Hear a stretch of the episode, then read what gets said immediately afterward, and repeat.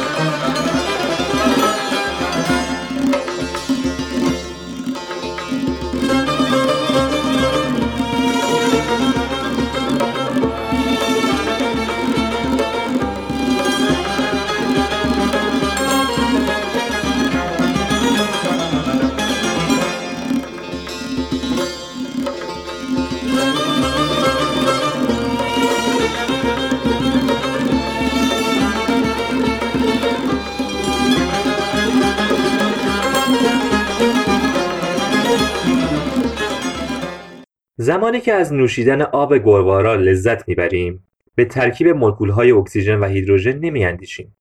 این حوزه از یکدیگر جداست. انسان در نخستین گامها برای درک جهان شناخت رابطه پدیده ها و سامان بخشی به زندگی گروهی از ذهن اسطوره‌اندیش خود یاری می گرفت و همه چیز را با داستانهای خدایان دیوها، جادوگران و موجوداتی چون پری و اژدها توجیه می‌کرد.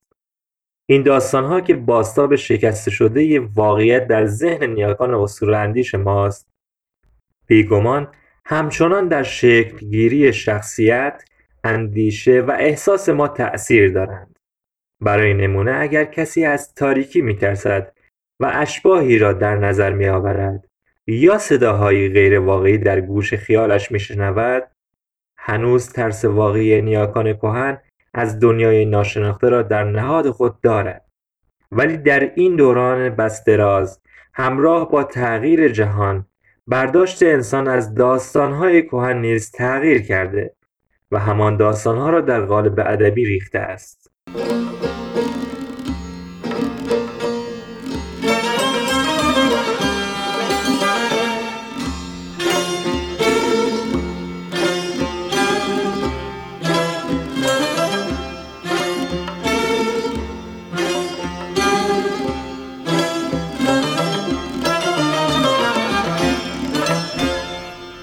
روزگاری اندیشه فریفتن پهلوان بیگانه برای باروری از او و پرورش فرزندی برای رویارویی با پدر کمک می‌کرد تا قبیله با بیگانه مرزبندی کند و به پیوندهای خویشاوندی روی آورد.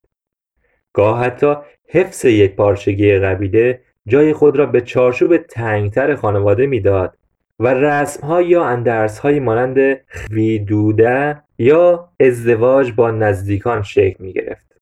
ولی حتی در همان خدای نامک ها و افسانه های فولکلوریک پا به پای رشد جامعه برداشت ها نیز تغییر می کرد. زمانی که اسطوره وارد حوزه ادبی می شود دیگر نمی توان پیوند تهمتن و تحمینی را فریبی از سوی دختر یا خود شاه سمنگان یا افراسیاب برای نابودی رستم دانست به ویژه نابغه هنرمند توس با امانتداری نسبت به متن و در همان حال با پروراندن جوهر شخصیتها و روند منطقی رویدادها داستان را بدون تغییر ساختار به تراژدی بسیار اثرگذار رستم و سهراب فرا رویانده است. فردوسی خردگرا که می‌گوید تو مر دیو را مردم بد شناس و اکوان دیو را جوان بخوان در داستان رستم و سهراب نیز نه تنها از عشق پاک تهمینه به همسر و فرزند می‌گوید بلکه کشته شدن سهراب را هم به پای سرنوشت ناگزیر نمی نویسد روایت او نیاز انسانها به کسب شناخت درست از یکدیگر است که می‌تواند در روند گفتگوی صادقانه شکل بگیرد.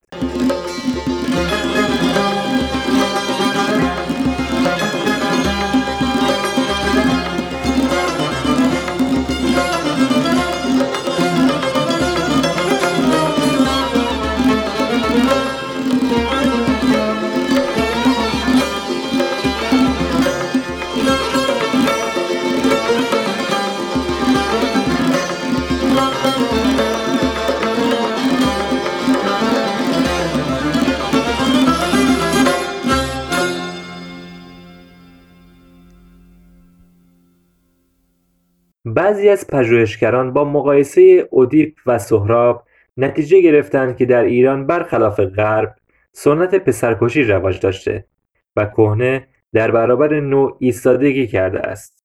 جدا از اینکه در تاریخ واقعی چه روی داده می‌توان گفت بیرون کشیدن چنین نتیجه از داستان رستم و سهراب نارواست زیرا کهن الگوها یا archetype ها گاه در انحصار یک ملت و قوم ویژه نیست. آنتونی پاتر پژوهشگر انگلیسی در رساله دکترای خود بیش از 80 داستان مشابه از اقوام گوناگون گرد آورده که در بیشتر آنها فرزند به دست پدر کشته می شود.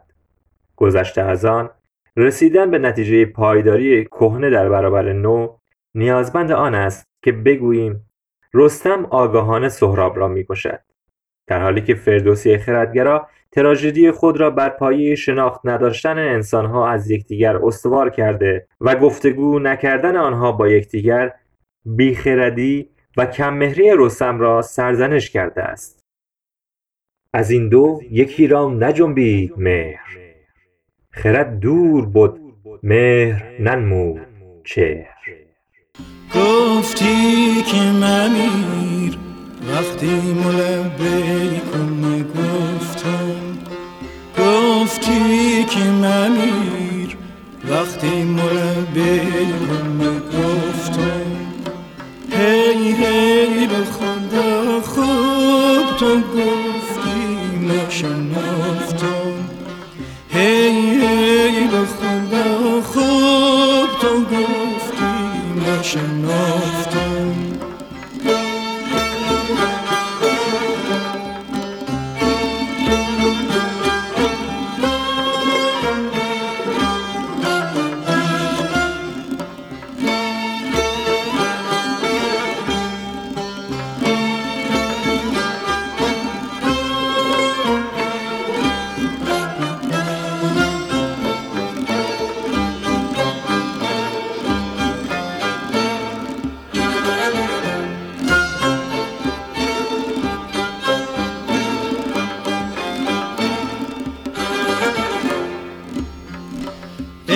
شیر نر عشق ای شیر نر عشق تقلای مپوچه. ای شیر نر عشق ای شیر نر عشق تقلای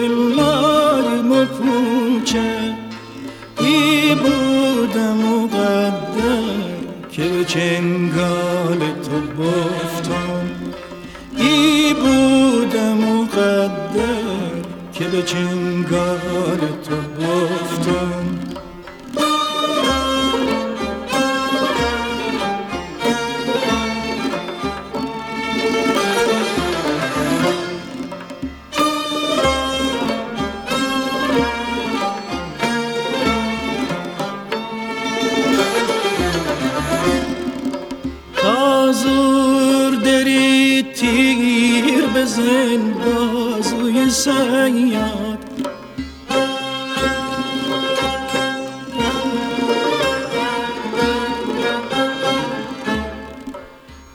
تازور دری تیر بزن بازوی سیاد مکفتر جون سخت و معاصر نمیافتم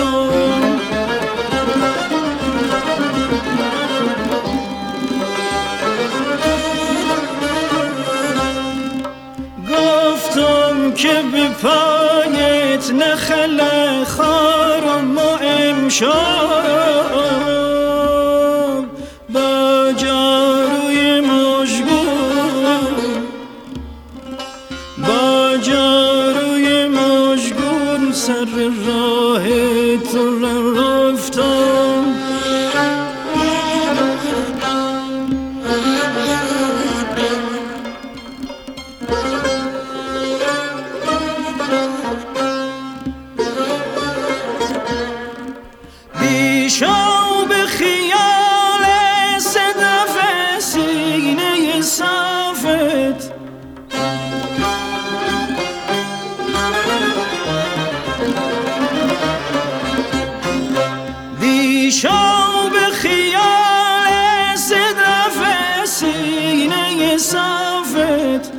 تا وقت سهر مروری عشق مصافتم. تا وقت سهر مروری عشق مصافتم.